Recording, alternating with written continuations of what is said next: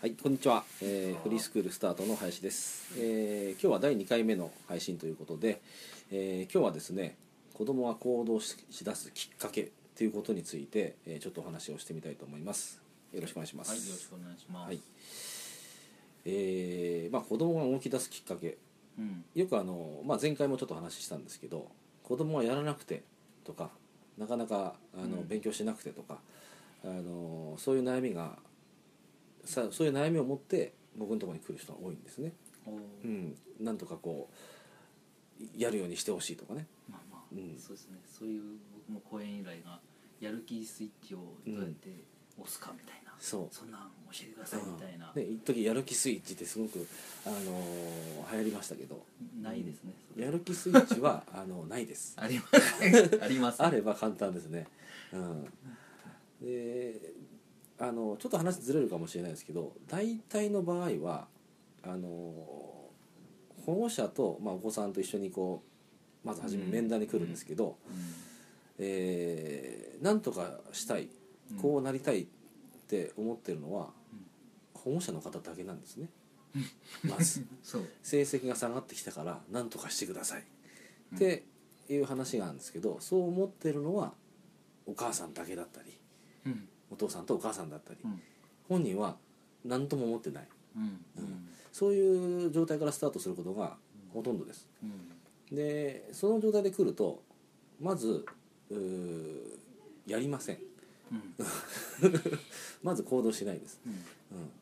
言われたから来たで時間になったら帰るみたいなね、うん。うんうんただそれの繰り返し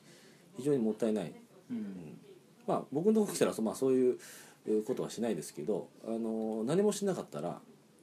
単なるその来て帰るだけになっちゃいます、うん。うん、で来てとりあえず勉強してるようなふりをしても、うん。あのー頭には一個も入ってない、うんう。ん、意味ない。とてももったいないんですね、うん。うんじゃあどうどうしてるんだそういう場合は。あのーまず子供自身がうん。こうなりたいって思わないことにはうん何も始まらないんですね、うん。でそういう例えば夢があるかとかうんそういう目標があるかって言っても、ほとんどのことがまだやっぱりないんですよね、まあ、それはそうだろうなと思います、でそれを一緒に探していくんですね、うんいろんな話の中からあうのんその夢の大きいちっちゃいはどうでもよくて、えーこんな風になりたいなとか、うん。うん、なんかそういうのがちょっとでもねうん。あるかなっていうのを探っていくんですね、うん、でいろいろ会話してると「ないない」って言いながらうん。結構喋ってるんですよ、うんう。ん、いろいろ今な今言ってたよねみたいなうんこんな風になりたいとか、うんあの先輩がどうのとかねあの先輩みたいに、うんあのなりたいとかね、ううんん、意外とそれが自分の目標だって認識してなかったり、うん夢だっていう風に夢ってなんかね夢のまた夢じゃないけどうんなんかあの叶わないものじゃないとダメだみたいなね、うんうん、そういうえーなんか感覚が子供らにもあってうんなんかそういうのを一緒に探しながらじゃあそこに行くためには今こういうことが必要だよねとか、うんあのそういうのがえーどんどん分かってくるんですね。うんうん、そうやって分かってくるとあのもう欲しくてしょうがないうん状態になるので例えば勉強だったら、えー勉強してこういうこの高校に行けばすごくそこに近づけるとかうんそういうのが分かって本当にやりたいともなりたいと思ったら本当にね驚くくらい勉強しますよ、うんううんん、それは僕やれって言言わなくてもやるなっつってもやります多分うんそれくらいあの子供は動き出します、ううんん、なるほどねまあ前なんかそのやれって言われたからやるとかうそんういうもんじゃないって言ってねけどなんかその部活動とかうんうんでなんか高校の部活動だったかななんかあのキャプテンがうん先生に「もっとお前はきあの気を気を使える人間になりなさい」というふうに、まあ、まあ部活全員に言ってるんだろうけどでそれを言われたので気を使える人間にならないとみたいなの方がいいと思いますみたいな話をしててで気が使えると何がいいのみたいなで気使えた方がなんでなんでいいわけって聞いたら「ええだって気使えた方がいいじゃないですかみたいな、うんえだからななん何がいいわけって聞いたら、えーなんでかなみたいな話になって、うん結局分かんないからそうそう結局やらないトリック、うん敵を使えることにはならないわけですよね。でうんあの気を使えるように全くならないで、うんじゃあ紐解いて考えてみようみたいな話で、気を使ってもらえるあなたに対してうんうん気を使ってくれる人と気を使わない人うんうんだったらどっちの人のためうんうんにうんなんかやってやろうとかなるかうんうとんやっぱ気を使ってくれる自分に対してまあ気を使ってくれる人の方があのやってやりなんかしてあげたくなりますねみたいなうんうんう話んじゃあじゃああなたがまあ働いた時うんうにんまあ、その子は女子だったんですけど、まあ、じ上司にあの気を使えるうんでで全く気の利かない子、うだから上司は、まあ、あなたの営業マンだっただからどっちにその今いいお客さんの案件が来ましたどっちの子に仕事振るかねみたいな話になったら「いやそれ気のふ使える子ですかね」ってうんうんうんですよねって言ったらじゃあそれで営業成績が上がったらどうなる給料が上がるかなとかうんうんうんうんうん言って、そうですよねっつって、うんうんでじゃあ気の使えるおあの女子がモテるか気の使えない女子の方がモテるかみたいな「いや気の使える人の方が」って言ったら「あれなんかいい人と一緒になって」みたいな、うんうん告白されて「ああれ?」って言って「なんかいいですね」みたいな話になっうんてうんうんどうする気気を使いたくなったかとあいや気を使えるようにななったらいいですね」みたいな話になって「ああ気を使うっていいっすね」みたいな話になっうんうんうんうてんその子はなんかそういうふうにうんうんのなんで先生がそれを言ってるのかっていうこともなんとなくまあそれはうんうんうんあの気遣えた方がいいっていうのうはんそれは誰もが思うことであってでそのじゃあ気が使えるからどう違うのかっていうのがはっきり自分の中でその何何になっていくのうんか自分にとってどういう未来が変わっていくのかっていうこととかをやっぱりイメージを一緒にこう紐解いてったらイメージできるようになってった時うんうんにそれがあこれはやりやった方がいいしやりたいって思えるかどうかってそこを自分で認識させてあうんこれはやりたいやった方がいいやうんうん自分のためになるわと思ったらもう何も言わなくても「やれ」って言う「気を使えるようになれ」とかそんなこと言う必要もうんうんないというかねうんうんもう勝手に多分彼女はやってると思うしそうねやりたくてしううんしうんうんそうですよねあれは結構面白い反応ですう、んやっぱりそうやって今言ったように周りからどうのっていう話じゃないんですよねうんうん、周りからあ例えば圧力かけて、えーやる気がうん出るとかね、うん行動しだすかっていうとあのその時、ね、一瞬行動してもうん止まって待ってますよ多分うん次いつ言ってくれるんだろうってまだ動かなくていいんですかみたいなうん感じになっちゃうしあの自らじゃあどういう方向に向いていけばいいのかなって見えると勝手に次何やればいいかとかそういうのが分かるし。うんあのーこれをやりたいんだけどどうすればいいか分かんないっていうことがうんこうポンって出てきた時に聞いてきたりするんですよ、うんうん、ここやった方がいいと思うけどどうやったらいいかとかね、ううんん、そうなるともうほっといても勝手に進んでいくので、うん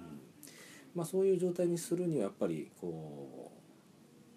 う、まあ、心がいい状態に、ね、うんなってないとあのいざという時にこううん進めなかったりするので、えーまあ本当に信じて、まあ、1回目の話ともつながりますけど、うんうんガミガミガミガミこう言う言うだけじゃあのダメだっていうか逆にねあの悪い方向に行っちゃうので、うんでなんか例えば、まあ、子供が先生にこう言われたとうんうんかっていう話をしたら、ま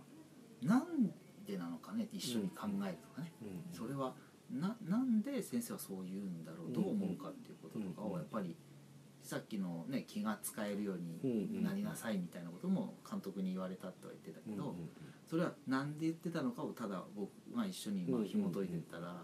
まあそこにき継いでうんたらなんかその部活で気が使えるようになっただけでうんなんか結婚の話までいっちゃったみたいなうんうんうねん給料が上がったみたいな話とかうんそういうやっぱりそこで派生したことが未来にこんないい未来につながっていくっていうことが分かればやりたくなってきたっていうう話んそれも別になんか誘導したとかそういうもんでもなうんうんうん。くただ話をしてたら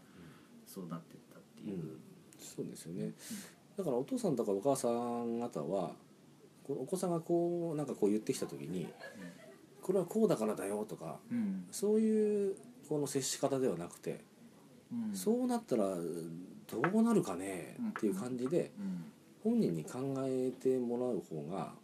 圧倒的にいいなとそう思うんですね。結局ねそのお父さんとかお母さんは結局経験してきたからこそ、うんうんうんその言うけどその経験がね1から10の経験を、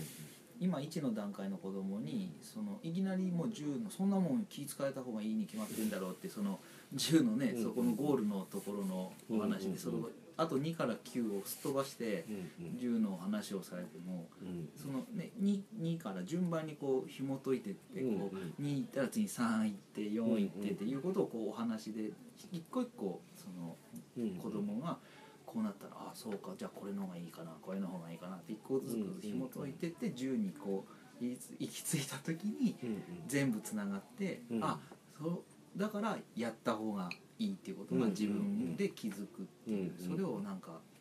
ね待てないくていきなり1がもうすぐ10に